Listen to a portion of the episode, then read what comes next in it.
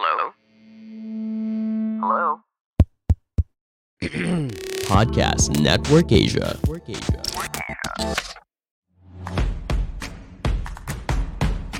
Migs Bustos, Cheska Litton Calao. This is Off the Record. All right, hello, hello, hello, hello, online world. This is the first Monday of May. This is off the record with Migs. And Chaska and Migs. Oh my goodness, this is a big day for Off the Record because it is our very first episode on Kumu. Hello. Hello, hello, hello, to everyone joining us over on Kumu. But of course, we are also still simultaneously streaming on Facebook. Thank you so much for uh, to everyone joining us tonight, and thank you for the continued support of Off the Record. It's because of you guys that we are able to grow as a show, and we hope that we give you guys the best episodes every single Monday. All right, Migs, excited ako for tonight because it's obviously people already know it's a volleyball episode, but for our first guest, oh my gosh, this woman is one of the hardest working athletes I have ever met. As in, grabe yung respeto ko sa kanya. Sobrang ibang klase siya, ibang klase yung dedication niya, ibang klase yung pagkatrabaho niya, especially when it comes to the sport that she loves. Ladies and gentlemen, please welcome our first guest of the night from the Philippine Army Lady Troopers, Jovelyn Gonzaga. May sound effects pa ng konti. Jovelyn Gonzaga, Bionic Ilongga. Good Right here on everyone. Off the Record. Yes. Good evening, everyone. Th- Thank you for having me How are you, tonight. Jovelyn? All is well, all is well. Ito, nakalabas na ng outside Okay, of world. course. Okay, syempre, so nabanggit nga ni Megs na Bionic Ilongga ka. And there's a reason na naging Bionic Ilongga yung moniker mo. Yun na nga, we've been talking about kung gaano ka kagrabe magtrabaho, kung gaano kagrabe yung energy mo when you get on the court. And ibang klase yung ginawa mo. There was a time na naglalaro ka sa PSL, naglalaro ka sa PVL, and at the same time, nagdo-duty ka pa sa army. I will never forget that conversation that I had with you kasi umabot pa kayo ng finals with Signal. Ah. My most memorable moment with you was humagulgul ka, nag-player of the game ka, and I remember I interviewed you. Yung ginawa ni Jovelyn that day, pakikwento ang schedule mo on that day kung bakit sobrang wild yung nangyari. Actually, napaiyak kita doon. Tapos naalala ko, may nagsasabi, bigyan ng tissue si Jovelyn, bigyan ng tissue si Jovelyn. Kasi sobrang solid yung moment na yun. Tapos ikaw sabi mo, pinaiyak mo ako, Jobs. Actually, ano, ano yan eh, consecutive na, na laro. Bali, may laro ako sa may laro ako sa kabilang liga, may laro ako sa kabilang liga, may laro ako sa kabilang liga. Tapos, um, in five sets, tapos sinuwerteng palad, naging player of the game nung time na yon. So, sobrang worth it yung pagod. Sobrang, sobrang, alam mo yon sobrang hindi mo ma-explain eh. Kasi, isipin, kung isipin mo palang pagod na talaga yung ginawa ko eh. Pero siguro after that game, nung nakuha na namin, na-snatch namin yung, yung pwesto sa nakalaban namin, sobra talagang nakakataba sa puso. And inagulgul ko na lang talaga, miss. Kasi sama-sama na doon yung lahat ng pagod. eh. Grabe talaga. Ibang klase, ibang klase yung ano. Parang Michael Jordan. Hindi na papagod. Diba? Grabe. So yan nga, that is Bionic Ilongga or Jovelyn Gonzaga for you. Okay, so ngayon, Jovelyn, ah, tatanungin ka namin, no? Siyempre, ang ah, mainit-init na balita nga ah, tungkol sa'yo is ah, magta-transition ka na sa beach volleyball. Ah, Aha. from indoor to beach. Ano naman yung naging, ah, ah, paano mo naman napag-decidean yung ganong Mhm. klaseng route ngayon na mag-focus ka na sa beach? Actually, hindi siya yung nagising lang ako isang araw and nag-decide na ako na, ay, magbe-beach na ako. Actually, long process din siya eh. Kasi noong 2019, um, parang open na rin ata sa lahat na inofera na ako ni Coach Dolo na mag-national team sa beach volley. So, nung time na yon um, sakto din, right after the tournament, nag-offer din si Coach Shaq kung willing ako bumalik sa national team ng indoor. So that time, hindi pa ako ready umalis sa indoor. Parang napaka-early pa. And kung iisipin mo, miss, coming from an ano, in, um, ACL injury, sobrang sobrang hopeless na ako and tanggap ko na talaga na hindi na ako makakabalik sa national team. So that time, sobrang overwhelming din yung feeling na pinagkakatiwalaan ka pa rin ng, ng, ng, ng, ng coaches ng beach volley, ng indoor. Pero that time, nag-decide ako na mag-indoor ako kasi hindi pa ako ready iwan siya. So, nung after ng SEA Games 2019, nung game namin, namuntik na namin mas snatch yung bronze, pero hindi nangyari. Oo, Yep. kasi nga, parang dun sila siguro nagbo-boils down yung experience, yung exposure, yung matagal na magkakasama na sa loob ng court. So, sig- iniyak lang talaga namin yon So, right after that, that moment, nagpaalam na ako sa indoor na sa coaching staff, sa teammate na yun na yung last ko na nalaro sa indoor. So, this year, actually dapat last year kung walang pandemic, um, tuloy-tuloy na ako sa beach volley. eh. So, ngayon, um, yun yung sinabi ko kanina, hindi lang siya overnight na decision. Kumbaga, since 2019, naka-mind setting na talaga ako na magbe-beach volleyball na ako. And kung suswertehin pala makapasok, ayun na, tuloy-tuloy ko na at magpo-focus na talaga ako sa beach volleyball. And then, syempre, we, we, we know na galing ka rin sa injury at a certain point in your career. Pero nung bumalik ka naman sa indoor volleyball, parang, parang walang nangyari. As in, grabe yung condition mo and everything. Merong Um, nangyari, Would Migs. you say, Tumaba ako. Tumaba.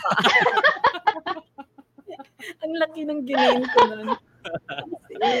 pero for you, ngayon na, ngayon na babalik ka na sa beach volleyball, mas mahirap ba yung, yung syempre mas, mas magalaw sa sand, mas malikot ka dapat, as compared to playing on a hard court, or mas madali para sa'yo nasa sand ka? Based on my experience sa mga mga dati pa na mga experience ko, mas nahihirapan mas mahirap talaga sa hard court sa indoor volleyball. Pero hindi ko ngayon masabi kasi babalik pa lang ako eh. Actually hindi pa naman ako nagti-training talaga sa beach volleyball. So hindi ko agad masasabi kung saan ako mas mahihirapan sa ngayon. Pero nung bata-bata ako, nung bata-bata ako, nung hindi pa ako injured, nung hindi pa ako injured, mas na, mas nadadalian ako sa buhangin kasi sa sa hard court. Alright, so next question ko is uh, ngayon sa stage na anong pinagkakabalahan mo ba- basically Jovelyn from day to day? Alam ko talaga nag-focus ka ngayon sa army. Uh, Yeah. besides ka sa beach, focus ka ngayon Mm. sa duties mo sa army. So can you tell us more about that? Actually, no nagka-pandemic, sir, um, na, na-article na rin naman yun eh. Nag-handle, nag-handle kami ng LSI, Locally Stranded Individuals. So, doon kami nag-busy last year. So, after no, no na-cater na namin sila, um, this year, nag-decide ako na mag-take ako ng military schooling para hindi ko nasasayang yung oras. And at the same time, um, hindi lang sa sports yung ambag ko sa organization. Kumbaga, at least may ma-fulfillment ko yun eh fulfillment ko na may magawa ako for the organization, hindi lang dahil sa paglalaro ng volleyball, at sa ibang stage naman ng career ko. So, yun yung pinagkakabalahan ko. Kaka-graduate ko lang actually last week nung Tuesday. So, ngayon, nagsisimula na ulit ako magpa-condition. So, yun na yung pinagkakabalahan ko ngayon. Duty and uh, pagpapakondisyon. Pero okay, we we are actually getting questions nga. Si Gab nagtatanong, saan ka tutungo sa PVL? Army or Signal? Mm. It's very clear na sa Army talaga ako pupunta since ang Army ang aking mother team. And which is sobrang naiintindihan ng signal and very supportive talaga sila. Okay, I'm sure ay, Ah. meron din mga reactions na they're very sad na hindi na maulit yung Gonzaga at Dakis na tandem sa volleyball. hindi natin masasabi. Malay mo sa next conference, charot, or sa susunod na taon. Pero hindi natin masabi eh. Pero very, ano ako, very positive ako na mangyayari at mangyayari ulit. At syempre, sabi rin ni Tirso, ang comment niya, I have seen a lot of excellent players but Jovelyn's dedication and passion to play the game is just a cut above the rest. I haven't seen anyone playing in two leagues at the same time with the same grit and passion. Ano naman ang reaction mo doon? Alam ko, sabi na ni Cheska yan kanina, pero siguro para sa mga kaka-join lang ng stream. Grabe. Parang, alam mo yon you, to play Wait at lang. that level. Maglalaro ulit ako, na-inspire ako. Ang ganda ng message. Oy! Oy! Parang gusto ko maglaro. what what does it take? What does it take? Kasi 'di ba, siguro nakikita natin 'yan sa mga ibang naglalaro paliga-liga, recreational, patatlo, tatlong liga, pero ikaw, Jovelyn, at, at at a high level. 'Di ba? Tapos consistent pa yung performance. What does it take uh, on your end? Anong ginagawa mo para ma-achieve yung ganong klaseng standard? Actually, kailangan ko lang panindigan ng pagiging bionic ko. Charot. na pressure. Yun na nga eh. Yun na nga eh. actually may mga breaking points din ako na parang like for example magti-training ako sa army na morning tapos 1 p.m. sa, si- sa signal so may mga moment na nagda-drive lang ako iniiyak ko na ang pagod kasi sobra talaga. Or minsan pag pauwi na ako doon ko na iiyak ang pagod. Wala na akong social life wala na rin ako hindi na rin ako masyadong nakakapag-entertain. Family ko hindi na ako nakakapag-reach out. Kasi once na may mga free time na ako tinutulog ko na lang talaga siya and siguro nagbo-boils down din siguro yun misa yun nga commitment kasi pareho yung team na yun na very supportive sa akin. eh. So, kumbaga, nag-andyan sila nung mga times na sobrang down ako, na na-injured ako, hanggang sa makabalik ako. And yun na lang yun, paano ako makapag-payback sa kanila. Maglaro ako ng maganda. And yun, kaya siguro yun na naging outcome and na-survive. And thankful ako sa support system ko talaga. Yun yung lagi kong sinasabi. Kasi kung kung yung support system, kung, kung yung mga tao sa paligid ko, pinapressure ako, feeling ko hindi ako makakalaro ng ganun. So thankful ako sa support system ko na parang hindi nila ako pinapressure. Pinupush lang nila ako lagi ng pinupush, ginaguide lang nila ako ng ginaguide. Actually, hindi naman ako makakalaro ng ganun kung hindi dahil sa mga teammates ko. Sa setter ko, sa libero ko, sa teammates ko. That's a total team effort talaga siya.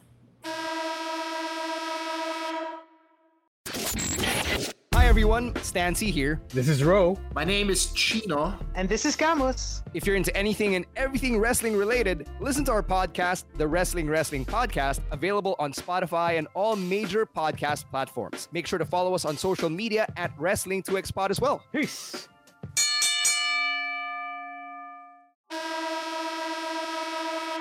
Sino ang support system mo? On the court Teammate. and off the court. Oh, yun, yung teammates ko sa army, teammates ko sa signal, family ko, wala naman tayong loved one. Charot. Yun yung, so, yung solid talaga na, yun talaga yung solid na support system. Kasi sila talaga yung pinaka, oh, natawa kayo, no? Hugot ah, hugot ah. Sila kasi yung pinaka-core talaga. So, parang sila yung, yung, yung pinanghuhugutan ko ng lakas during that time. Kasi once na, pag nakikita mo kasi na pressured ka ng coaching staff mo, hindi ka na makakapag-perform eh. Parang labi, lagi na lang may minimit ka na standard eh. Pero that time kasi hinahayaan lang talaga nila ako. Sige, go with the flow, one day at a time. And yun, yun na nag- naging outcome. Jovelyn siguro ma, ah, hindi ko gusto ko rin ding, lang din itanong no. Ah syempre para sa mga atletang a- alam ko 2019 pa to.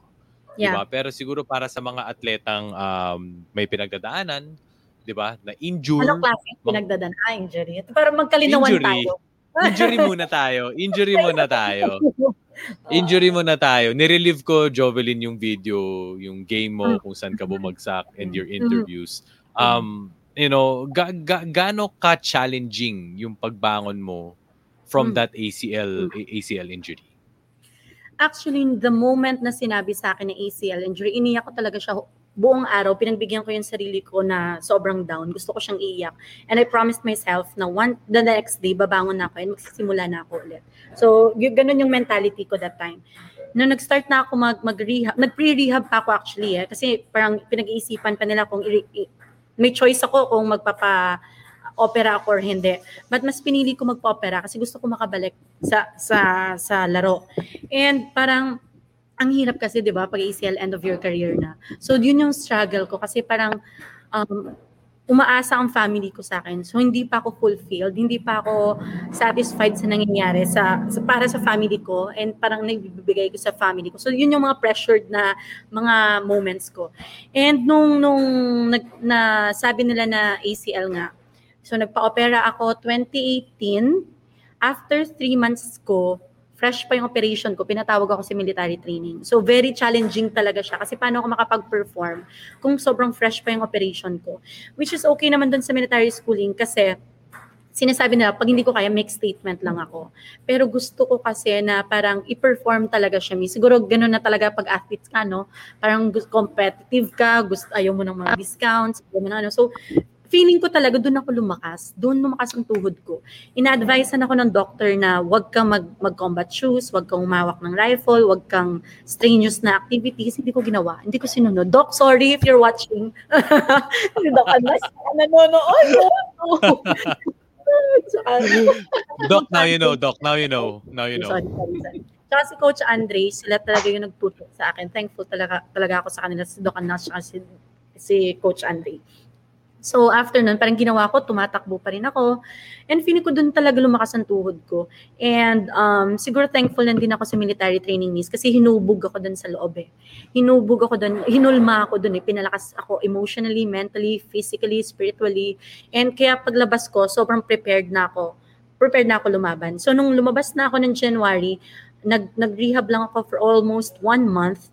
Then, pinahop test na ako ni Coach Andre. And nakapasa ako. So, alam mo yung grabe yung feeling na, ano na ako, fit to play na ako. Iniyak ko talaga.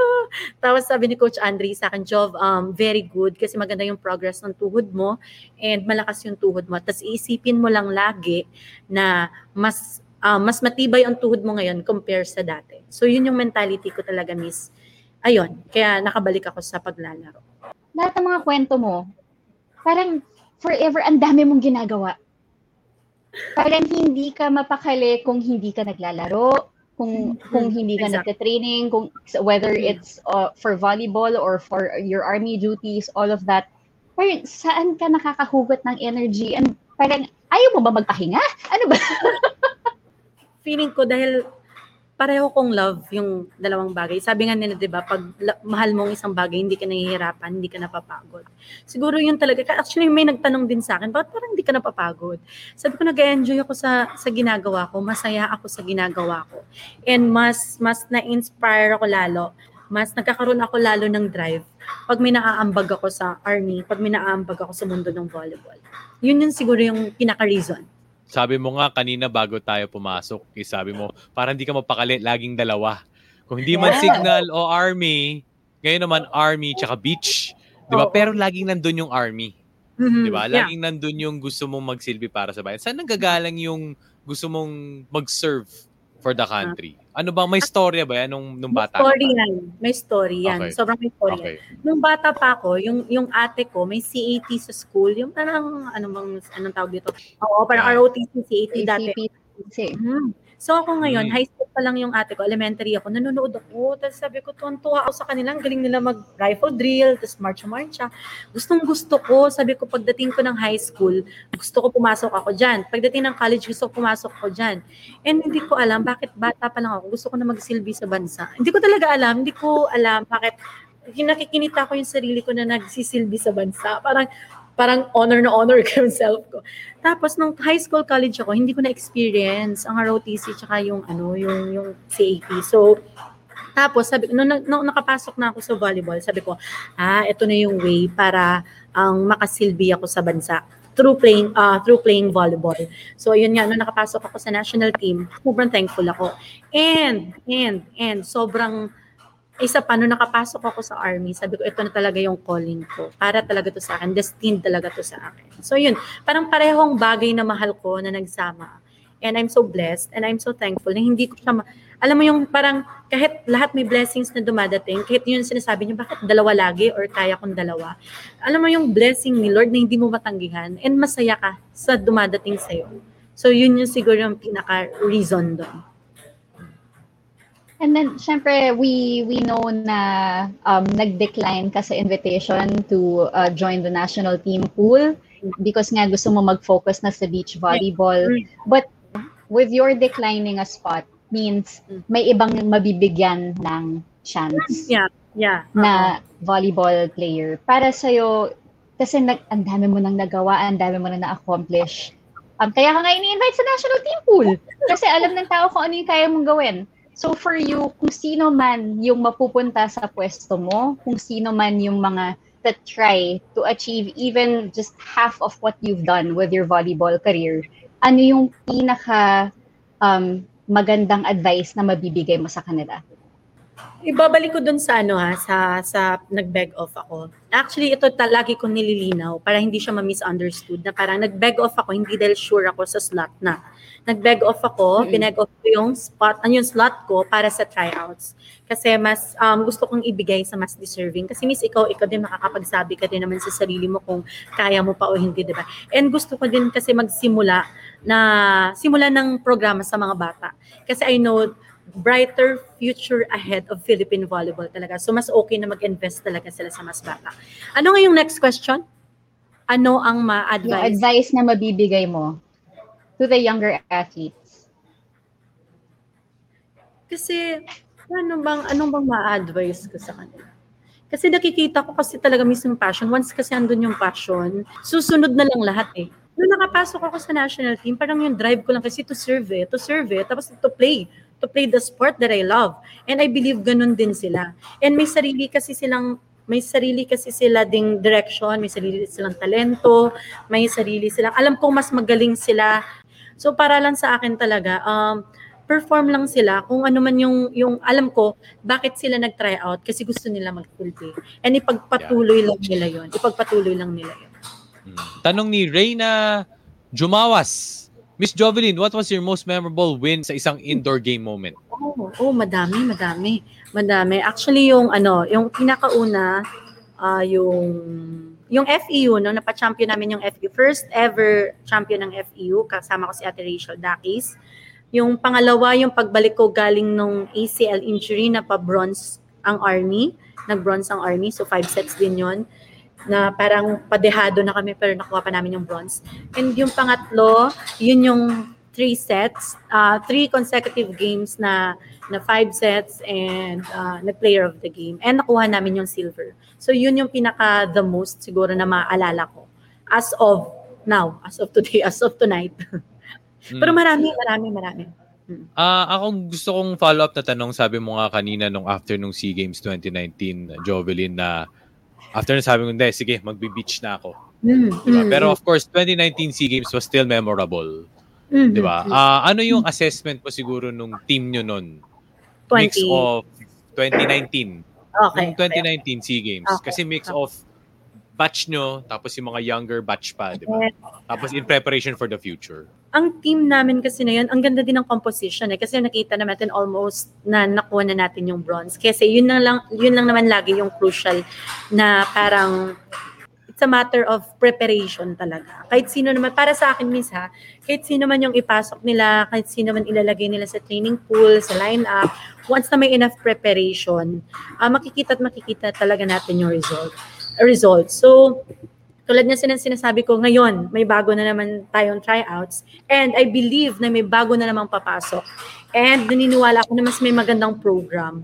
And naniniwala ako na mas magiging maganda ang magiging outcome ng, ang magiging results ng mga susunod na laro natin. And most especially the SEA Games, kung, kasi nagsimula na tayo early eh, di ba? Kasi mostly 2 to 3 months yung, ano, yung preparation natin. Ngayon, pwede na 7 months makakapag-prepare na tayo. So, kung magtuloy-tuloy lang talaga yon yung mix ng seniors tsaka ng juniors, magiging maganda, magiging maganda yung outcome. Jovelyn, um, before we we let you go, baka may message ka sa lahat ng fans na walang sawa ang pagsuporta sa'yo and of course, well-deserved, much-deserved support and love for you. Ay, thank you so much. Thank you so much. Sa lahat ng mga fans ko, alam nila yun, love na love ko sila. Thank you sa walang sawang suporta at ah, paniniwala. Kahit na may mga times na nakakabalik ko lang and nag-adjust pa lang ako, ramdam, naramdam kong init ng pagmamahal nila. And I'm so thankful.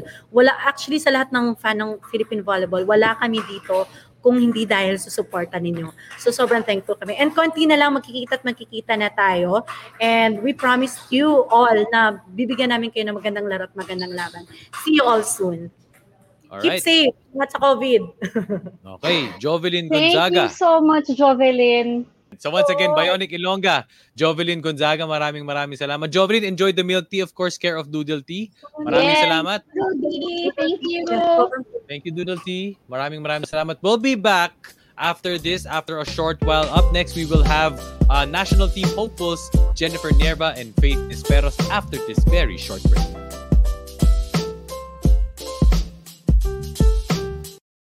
The views and opinions expressed by the podcast creators, hosts, and guests do not necessarily reflect the official policy and position of Podcast Network Asia. Any content provided by the people on the podcast are of their own opinion and are not intended to malign any religion, ethnic group, club, organization, company, individual, or anyone or anything.